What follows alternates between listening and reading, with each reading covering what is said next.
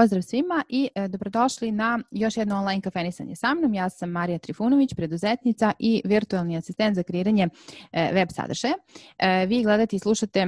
još jednu epizodu online kafenisanja u kojoj, kojoj sa vama pijem još jednu kaficu i pričamo na različite teme. U ovom kafenisanju ću da odgovorim isto na jedno vaše pitanje, a to je koji su to servisi, koji su to programi, aplikacije koje jedan virtualni asistent može da koristi za komunikaciju sa svojim klijentima.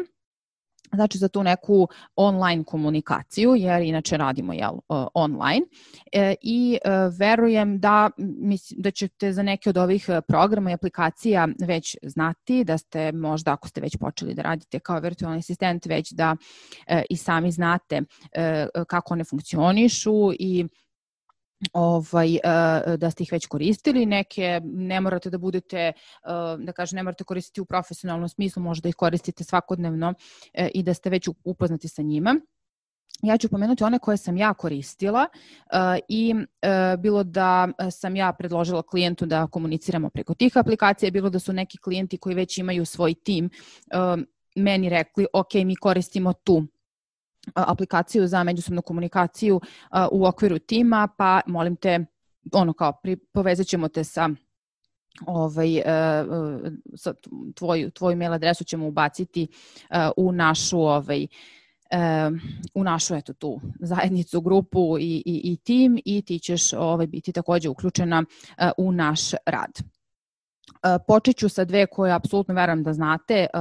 i koje sigurno koristite u svoje privatne, e, za svoju privatnu komunikaciju, jeste e, Viber i Whatsapp. E, oni takođe mogu da se instaliraju i na računaru i možete da ih koristite ovaj, za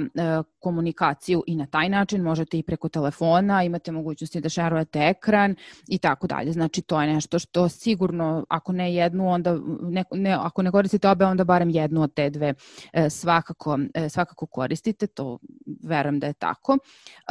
Onu za koju ste sigurno u 2020. čuli jeste čuveni Zoom, koji ja dosta dugo već koristim i super je, ovaj, super je aplikacija, stvarno, ja imam i na telefonu i na računaru,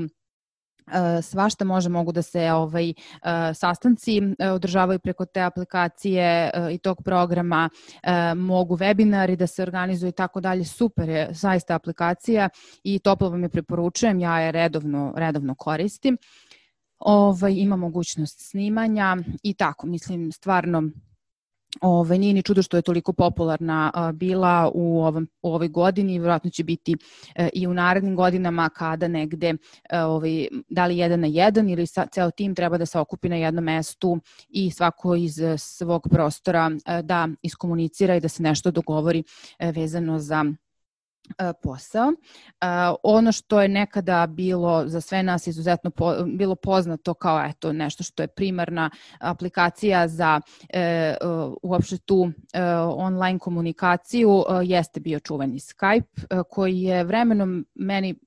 kako da kažem više mi ne leži. Ovaj puno je nekih problemčića bilo ovaj, sa njim puno nešto meni bagovao i tako dalje, ovaj, tako da ja ga sve ređe koristim, mada imam neke e, klijente koji vole da ga koriste, i nekako je ovaj ajde preko Skype-a, preko Skype-a i to je nekako ostalo. Uh, mada ja ga ja ga proveravam naravno i imam instaliran i na telefonu, ali kažem nekako uh, Zoom je da kažem, zamenio uh,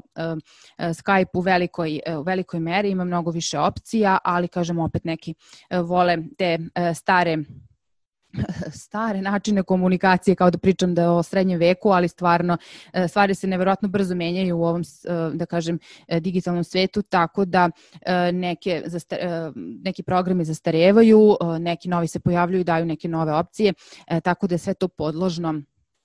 promenama, eto, svako od nas može da nađe nešto za sebe i da prati šta se novo e, dešava e, na tom tržištu. E, još jedna aplikacija koju ću vam pomenuti, koju sam ja koristila zato što za nju nisam ni čula, ali me jedan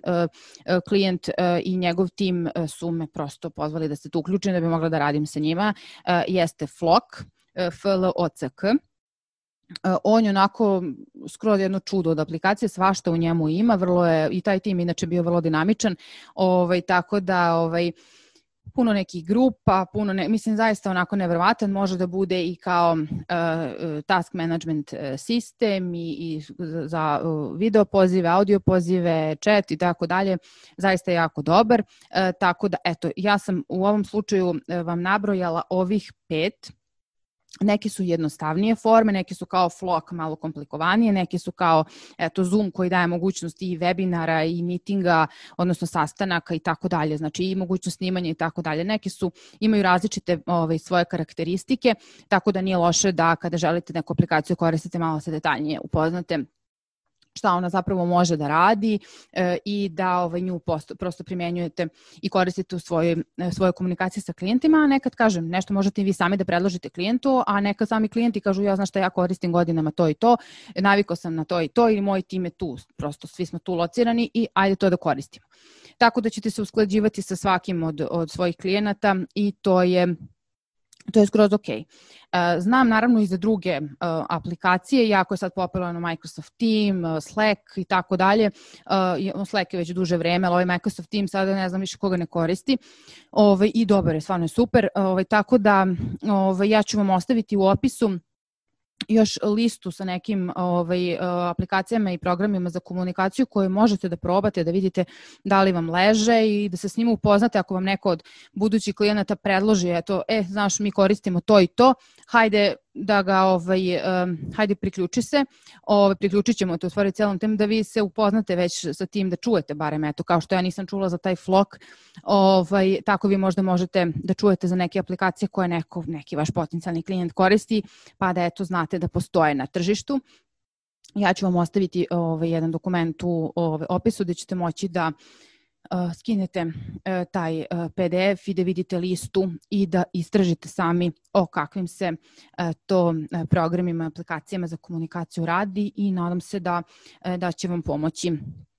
eto u nekim novim uh, ili trenutnim saradnjama uh, sa uh, vašim klijentima.